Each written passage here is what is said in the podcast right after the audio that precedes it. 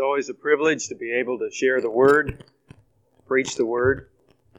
I was encouraged yesterday when Jeff told me, even before I was going to preach, that he was going to buy a tape of tonight's service. I didn't. He also said that uh, I really didn't put it all together till they got up here, but he said that uh, Phil and Dale and Dave would also be interested in buying a tape. But he didn't tell me they were going to sing.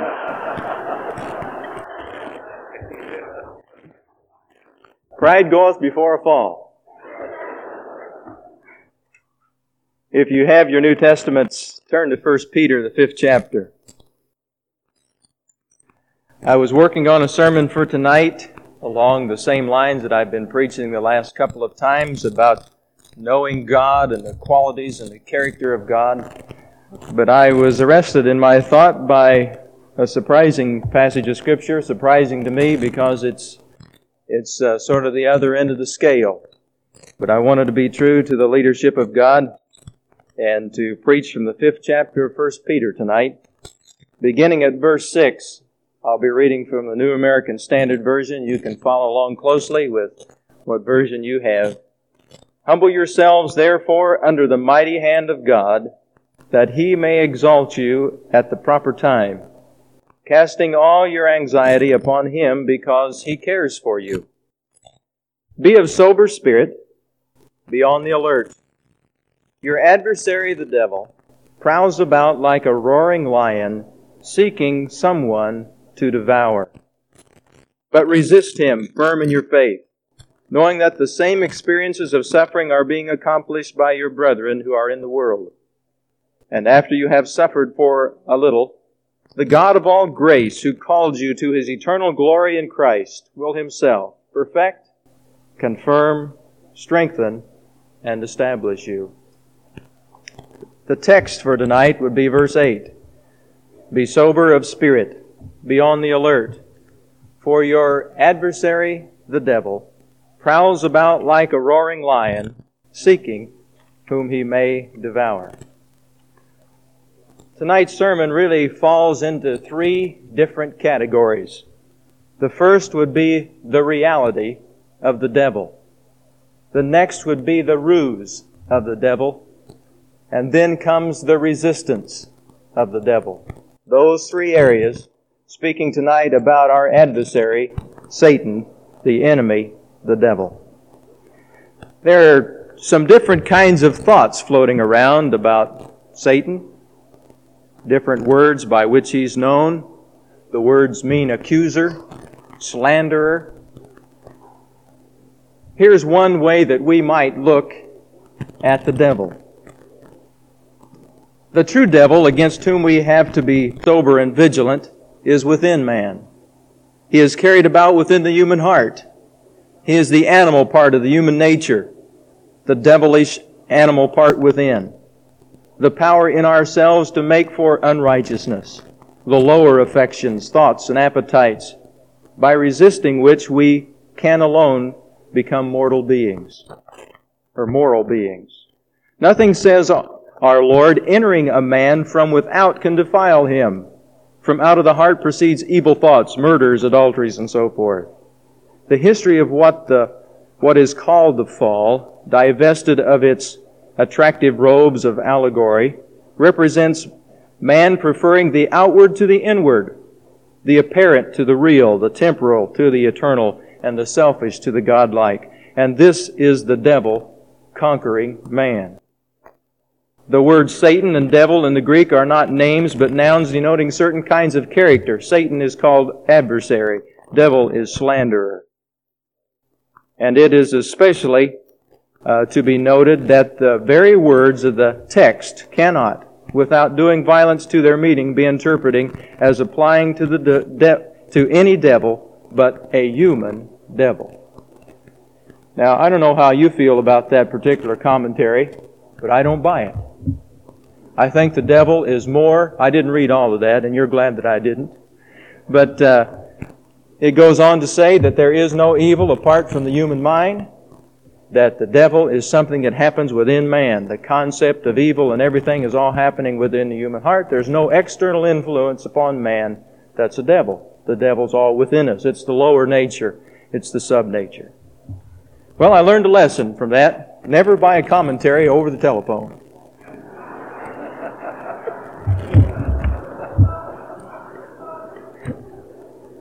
The scripture says about the devil. Number one, in Matthew 4 and Luke 4, that he tempted Jesus. That refutes everything I've read already. Because Jesus was like us, yet tempted, yet without sin. And none of us here believe that Jesus was evil. And if Jesus was responsible for tempting himself and having these thoughts within himself, he was evil. We don't believe that. Number two, in certain parables, Jesus talked about the devil. One in the parable of the tares, it was the devil who came and sowed the tares among the wheat. And the people asked, Should we reap both the tares and the wheat together? Or should we take out the tares? Jesus said, Don't take out the tares right now when it's harvested. We'll separate the tares from the wheat. But it was the devil that was responsible for sowing the tares. He said in Scripture in 2 Corinthians 4 4, as blinding the minds of the unbelievers, lest they repent or lest they be converted and lest they come and see the light of the glorious gospel of Christ, who is the image of God.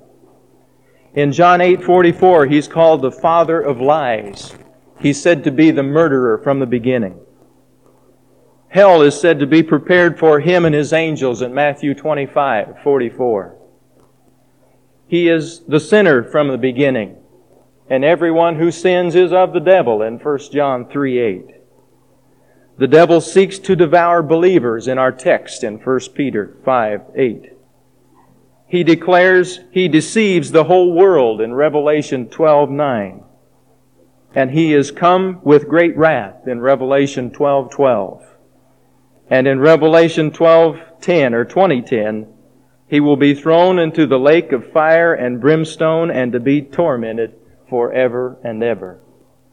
That to me is not some abstract thought. That to me is not something that's within man. That is a personality that the scripture tells us about and Jesus spoke about the evil influence upon this world. Let's see what he's doing in our text in verse 8. The admonition is to be sober in spirit to be on the alert, for your adversary the devil prowls about like a roaring lion, seeking someone to devour. The picture of him is this. First of all, he's said to be the adversary. He's our enemy. Number one, we need to recognize that. He is our foe. He's out to get us.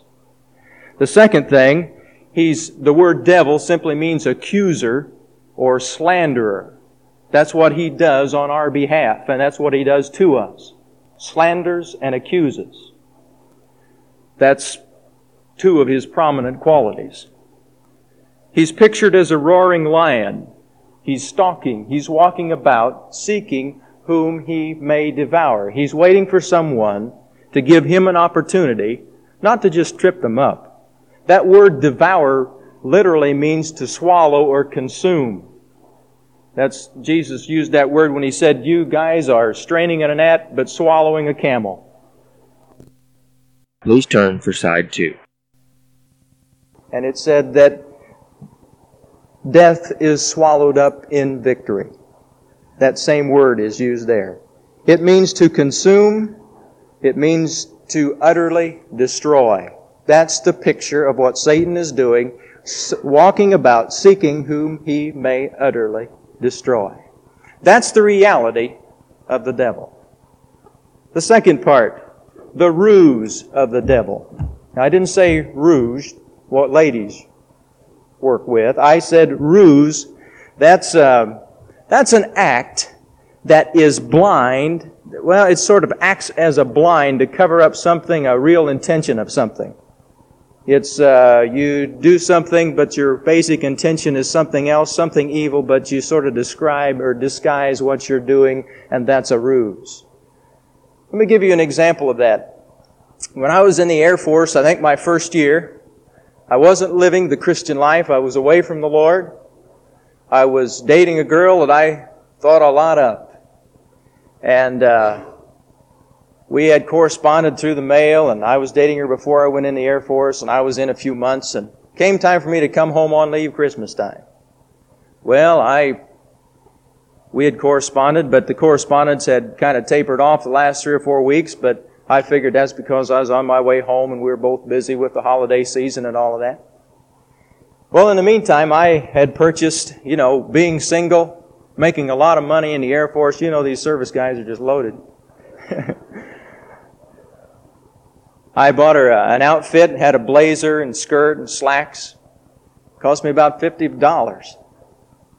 When I got home, uh, gave her a call, but not too much enthusiasm on the other end.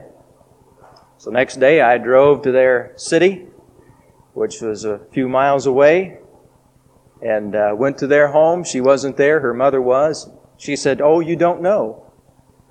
I said, No, what? She said, She's engaged. Her mother didn't know she'd been corresponding to me this whole time. Uh, only I knew that, I guess. And there I stood. There I stood with egg all over my face and $50 under my arm. Well, uh, I pondered what to do all the way home. And uh, that outfit was a certain size, and I figured, well, the next girl I date probably won't be that size.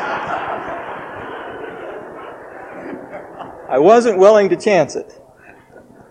And uh, my sister uh, was too small for that. Besides, that's a little bit too much to spend on your sister anyway.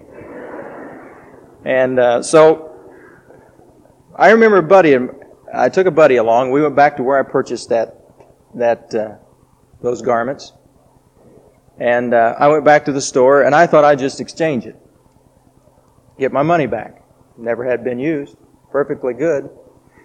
I laid it on the counter, and I said, I'd like an exchange. I like, she said, well, we can give you credit for that. No, I said, I'd like to have my money back. Well, she said, uh, we don't have that kind of a policy. You know, once it's sold, it, it belongs to you.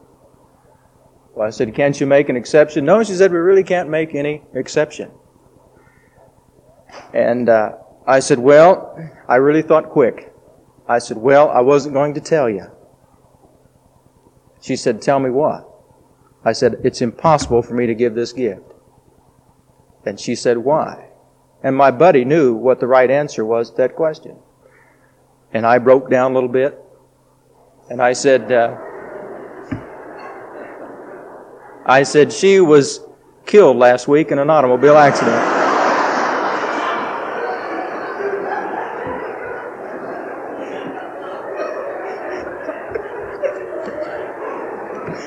I got my money back.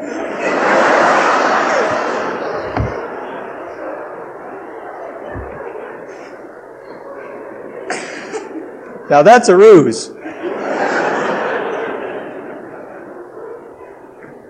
That's covering up the truth. Satan uses that approach for us. Galatians 6 7 says this Be not deceived, God is not mocked. For whatsoever man sows, that shall he also reap. Who's doing the deceiving? Have you ever thought about that? Who's going to be the one deceiving? Be not deceived. Who's going to be trying to trick you? It's Satan. It's the devil. He's a deceiver from the very beginning. That is his job to deceive us. What does he deceive us about? First thing he deceives us about is God. That happened in Genesis 3 the Satan, Satan came to Eve and said, uh, Oh, you can eat anything in this garden you want, right? And Eve says, No, there's one tree that we cannot eat from. And Satan began to talk to her. And finally, he brought her around in the conversation where he cast doubt on the character of God. He said, Oh, I see. Uh, God doesn't want you to eat that because uh, he's limiting your freedom, isn't he? He's not thinking of your best, is he? Because you don't know good and evil like he does, and he knows if you eat that of that fruit, you'll know what he knows. And God doesn't want you to know that. You see, he doesn't have your best interests at heart. And she began to doubt the very character of God. Now, Satan will do that to us he causes us to doubt the very character of God as if God is going to somehow limit our freedom. And I've talked to teenagers and I've talked to other people and asked them this question, why don't you become a Christian? And you know what their answer is? Because I won't be able to do this, because I won't be able to do this, or I won't be able to do that. You see, that's, and if that is your answer tonight as to why you're not a Christian, I can tell you something. You've been deceived. God's not in that business at all. And if you believe that, you're deceived.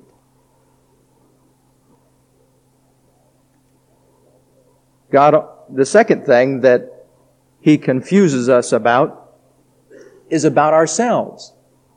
First thing, He deceives us about God, then He deceives us about us.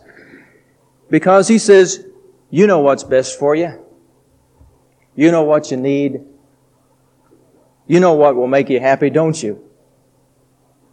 And we come up with answers like, yeah, finances, success, fun, freedom, all those things I need. That'll make me happy. That's what I need.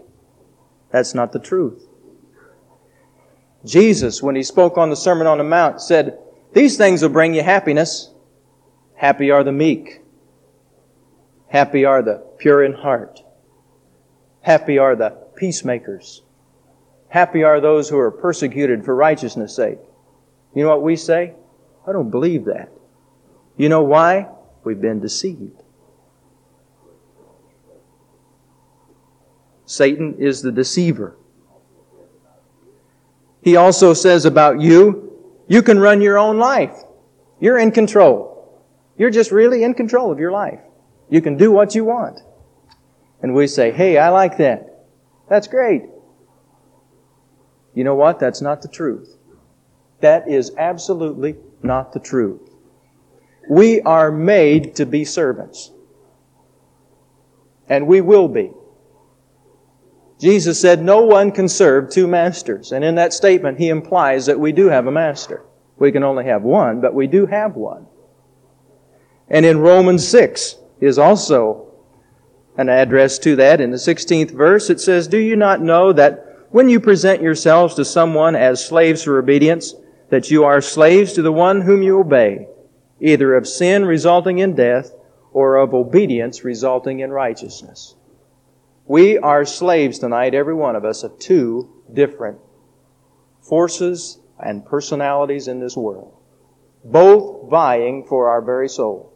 We are either a slave to God and will obey Him and have righteousness as a result, or we are a slave to sin and Satan, and death is where we're headed. But somehow we've been deceived. I talked to someone just two days ago. And in that conversation, I said, uh, Can I ask you a personal question? Yes. What's your relationship with Christ right now? You know what their answer was? Well, and they hung their head. I guess I'm a little backslidden. That's like being a little pregnant. You are either with child or not. You're either backslidden or you're not. You're not just a little backslidden, you're away from God, admit it. But he was deceived. You know how he'd been deceived? I've backed off just a little bit from God. I don't have to make that complete commitment like you talk about. I've just backed off a little bit, and I'm holding my ground, but I'll make it. He's been deceived. God is not mocked. For whatsoever a man soweth, that shall he also reap. Be alert, be sober, for your adversary the devil walks about like a roaring lion, seeking whom he may devour and He's out to consume us. There's not a one of us that are really doing our own thing. We're really doing God's thing or Satan's thing. We are not our own master. And you're not running your own life. We have in our lives certain physical things and certain emotional things. We can demonstrate it best by uh, an automobile. It's called a blind spot. Many times on many cars, An, an automobile can go, that's passing you, can go out of your rear view mirror, and you look over here at the side mirror, and it's not there yet. But he's still passing you. We call that he's in your blind spot. And each one of us have certain blind spots. There are things in our lives that we cannot see. Satan takes a hold of that and he complicates it and gives us more things that we cannot see, and sometimes we become blind to the truth. And when we're blind to the truth, we begin to grope around and not understand what God is trying to tell us. The scripture says that the God of this world has blinded the minds of those which believe not, lest the light of the glorious gospel of Christ, who is in the image of God, should shine unto them. Some people have spiritual blinders on they simply cannot see. It's like a person having a dual personality.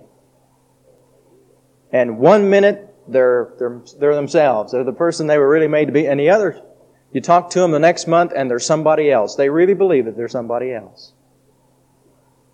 And in the process of that month, certain things happen where they, you know, signs are coming along. They're becoming that other person. There's a danger, all the lights go off. At least for other people, they can see it.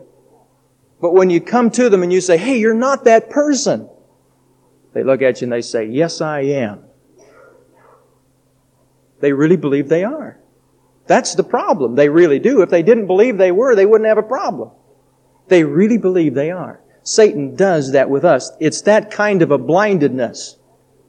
And when you talk to people and talk to them about Christ, if they cannot see the gospel, it's because of those blinders. They really cannot see. And that's a barrier that the Holy Spirit of God has to break through.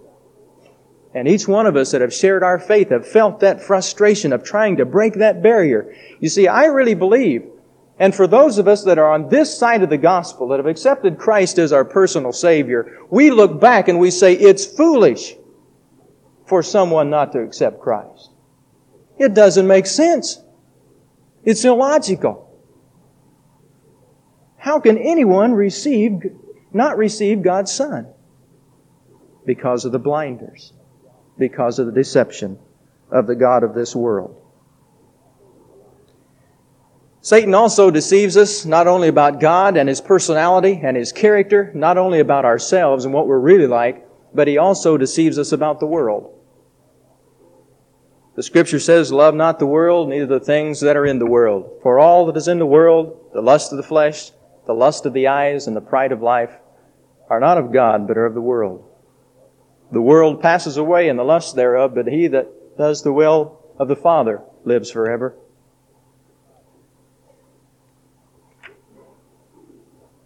And at this point, I have talked to Christians and non Christians alike who have said, Well, I don't see anything wrong with this.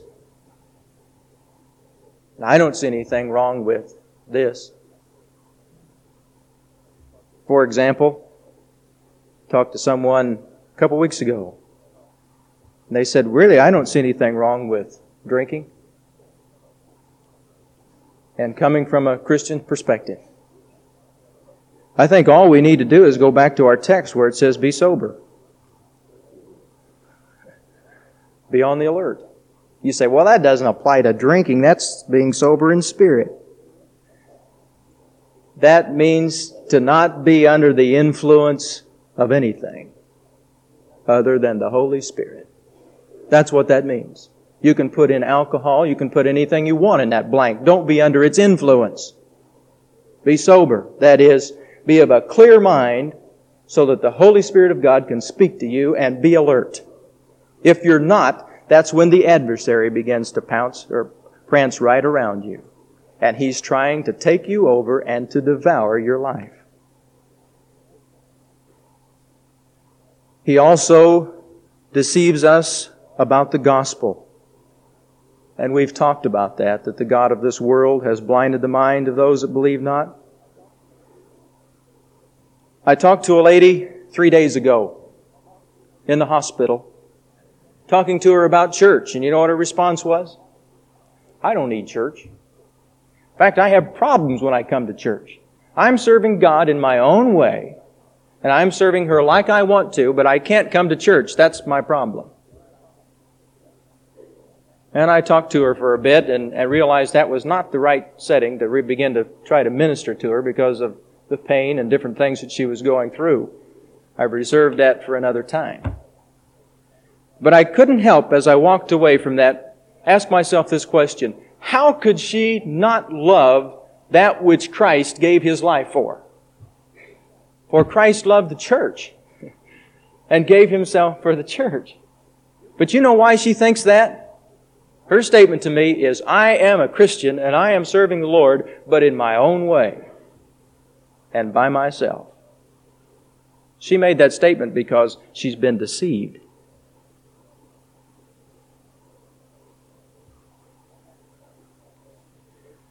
That helps me to understand those verses where, especially Jesus said to those or will say to those in the last day when they say to him, Lord, Lord, didn't we do this in your name? And Lord, Lord, didn't we do that in your name? And many have called him Lord, Lord. But his response to them will be, Depart from me, ye workers of iniquity, I never knew you. They never really knew because they were deceived. The God of this world blinded their minds. The reality of the devil the ruse of the devil, and finally, the resistance of the devil. And now let's look at the text and the context. We'll find out that there are certain ways that we are encouraged to resist the devil. In verse 6, humble yourselves, therefore, under the mighty hand of God, that he may exalt you at the proper time. This word humility is an interesting verse, or an interesting word, found in verse 6. We're told in verse 5 as well to humble ourselves and submit ourselves to each other. We must come to grips with the idea of humility. And really, we come to grips with humility when we come to grips with what's happening as far as the deceit of Satan in our lives. I'm speaking now to someone who has never accepted Christ. Your life has been deceived, and you need to come to grips with the idea of humility. That is, to bow your knee not to the God of this world, but to the living God. To change your mind about what's happening in your life and say, God, I am not on my own, but I want to follow your direction. I want to stop going this way. I want to start going the other way. And you humble yourself under the mighty hand of God and He will raise you up in the proper time. The other thing is to have humility with each other. Humility with each other is not recognizing ourselves higher than the other person, as Romans tells us. And looking at verse 5, it finally says, God is opposed to the proud, but gives grace to the humble. God is so opposed to the proud that in my own mind, in doing a study on this particular word, I refuse to use it any longer. I just so react to the word pride. And we've talked about that before, but I would much rather use the word thankful. I'm thankful for th- certain things, not proud of. Proud of kind of connotes that I'm, I'm puffed up about it. I should realize who gives me the things in life and be thankful for them. God resists the proud, but gives grace to the humble. If we humble ourselves in the proper sense before God, we, we would say it this way, we'll get saved. That's humility. Experiencing the new birth, that's humility before God.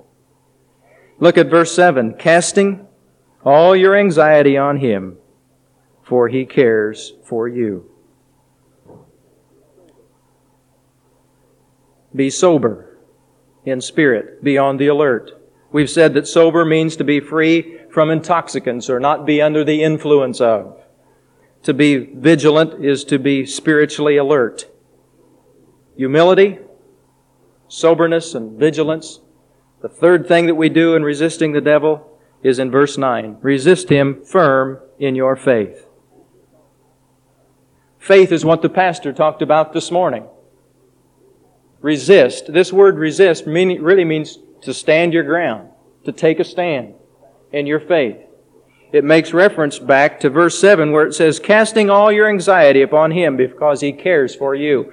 That's in the aorist tense in the Greek, which means that happens in a moment of time. We're talking about a, a decision to cast your cares upon Christ. And in that faith, stand. And you are resisting the devil. The best way that I can describe this, and let's look at a cross reference now, into the book of Ephesians, the chapter 6. And you'll recognize this passage of Scripture because it's talking about putting on the full armor of God. I say that because the word itself, resist, is, goes right back to this, to this uh, portion of Scripture in making a cross reference. Put on the full armor of God that you may be able to stand firm against the schemes of the devil. There's that word. You may be able to stand firm. Take your stand. I like to caption this portion of, of uh, Scripture, not necessarily the armor of God, but title it, The Best Offense is a Good Defense. For our struggle is not against flesh and blood, but against rulers, against powers, against the world forces of this darkness, against spiritual forces of wickedness in heavenly places. That's Satan. That's where the battle is in the spiritual realm. Therefore, take the full armor of God that you may be able to resist in the, in the evil day and having done everything to stand firm. That's exactly what the pastor told us this morning. After you've done everything, stand. That's the same position of 1 Peter 5. After you've done everything, stand firm. Stand your ground. That's resisting the devil. Don't give place unto the devil. He's going about you. You're protected by God unless you fail to stand what's necessary. Stand firm, having girded your loins with truth, and having put on the breastplate of righteousness. You know what truth is? In going back to the text, we find this. Remember that Satan would say, God doesn't care about you, God doesn't have your best interests at heart? Look at 1 Peter 5 7. Casting all your anxiety upon him. Here's the reason. Because he cares for you. That's the truth. That's the truth. He cares for you. And if we were to complete that, in verse 10, there are four things that God wants to do for us. He wants to perfect us, He wants to confirm us, He wants to strengthen us, and He wants to establish us. What God wants to do for us, if we were to expound on those words just a little bit, He wants to complete us. He wants to make us whole. That's what God wants to do with our lives. That's why, that's how He cares for us. He wants to complete us. The same word when it finds when Jesus came to the disciples before they were disciples and they were mending their nets. They were patching up the nets. They were making it so it didn't have holes in it anymore. That's what He wants to do with our lives. To establish you, that means to make, to establish you. That means to confirm you. That means to make sure of your relationship with God. That's what He wants to do, number two. The third thing he wants to do is to strengthen you. The word, the opposite of that word strengthen is feeble or sick. He wants you to be strong and healthy. To have vigor is the word in the Greek. He wants you to have vigor. The fourth thing he wants you to do is to have a foundation and to be grounded. That's that word settle. So he wants to make you complete. He wants to establish you. He wants to give you vigor and he wants to give you a foundation because he cares for you. That's the truth. Have your loins girded about with truth. Take upon the, yourself the breastplate of righteousness. The breastplate of righteousness, I would title that simply holy living. Righteous living. Also, it's talked about having your feet shod with the preparation of the gospel of peace. Have a good testimony. Be willing to give it. The fourth thing, take upon the shield of faith. Pastor talked about that this morning the helmet of salvation. That's being saved. That's the new birth. And take for yourselves the sword of the Spirit, which is the Word of God. But there's something else that's added to this list that I think it's important for us to understand. For it goes on to say, With all prayer and petition, pray at all times in the Spirit. What ingredients do we have now to the holy living? One, we need to be exposed to the truth. Second thing, we need to get saved. We need to have salvation. The third thing, we need to have holy living as a part of our lives, as a, as a lifestyle that we take. We need to have a good testimony and be willing to give it. We need to have our lives involved with faith. We need to have our lives involved with the Word of God, and we need to have our lives involved with prayer. Not only for ourselves, but here's the thing that I would like to encourage the church with tonight, is what it goes on to say. And with this new view, be on the alert with all perseverance and petition for all the saints. Why? Because your adversary, the devil, is roaring about like a lion seeking whom he may devour. We have a part in each other's lives in praying, as it were, protection for each other. I discovered something in Scripture the other day that I'd never really seen before. And that was in Colossians, the fourth chapter and the 12th verse, it talks about what prayer does in establishing other Christians. Epaphras, who is one of your number, a bondslave of Jesus Christ, sends you this greeting, always laboring earnestly for you in his prayers. He was praying for them. And here's the reason why. That you may stand perfect and fully assured of all the will of God. Now that's a tremendous power of prayer.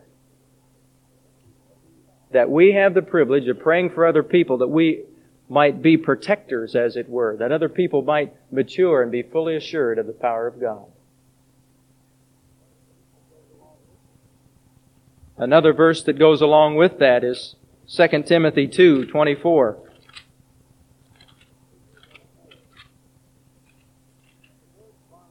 Where it says this, And the Lord's bondservant must not, must not be quarrelsome, but be kind to all, be able to teach, be patient when wrong with gentleness correcting those who are in opposition, if perhaps God may grant to them repentance leading to the knowledge of the truth, that they may come to their senses and escape from the snare of the devil, having been held captive by him to do his will. It says that the Lord's bondservant must not be quarrelsome, but must be a peacemaker, must be a part in the church, a person in the church that would cause conflict to cease because the reason, if you could read it right in there from 1 Peter 5, because the adversary comes in and he, and he causes division within the church. Do you see that prayer is one of the important ministries that we have in binding ourselves together that Satan would not come in to destroy God's work? It's not that he could destroy it on his own, but if we gave him an opportunity, that is, if we cease to pray in our own lives, if we cease to have the armor in our own lives, if we cease praying for other people, then we're letting down the guard and Satan is just roaring about, seeking whom he may devour. And the Lord has tremendous plans, I believe, for this church in this year. It's going to be exciting what God will do. That is, if we persist and we keep the faith and we hold on and hold the standard and continue to pray and to love one another.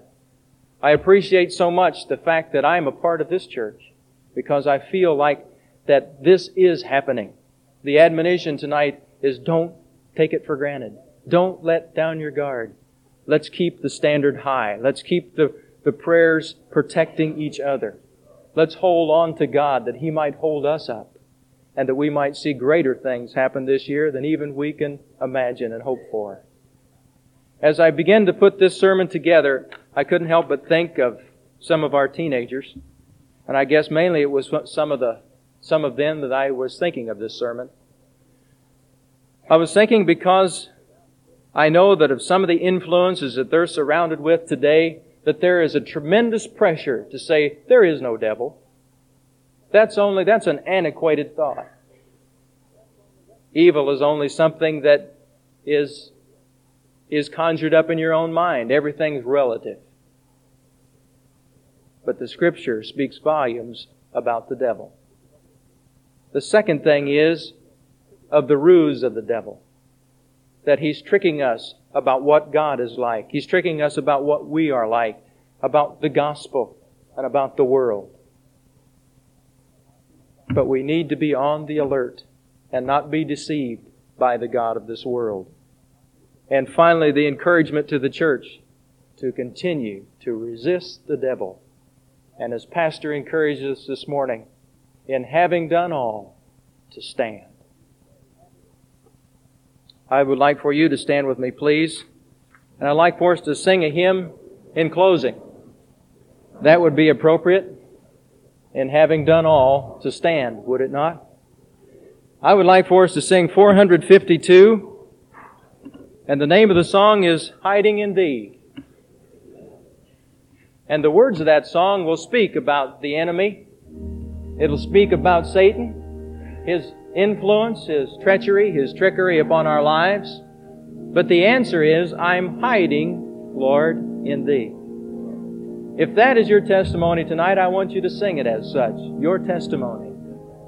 If you have somehow come to grips tonight with the fact that you have been deceived,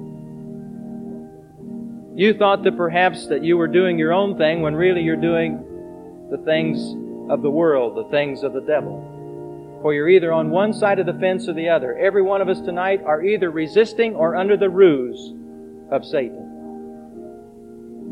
If God has spoken to you tonight, if you would like to accept Christ, if you would like to repent, humble yourselves under the mighty hand of God, and find out what it's like on the other side of the experience of salvation, I would encourage you as we're singing to come and make this your song of invitation as Bill leads us together.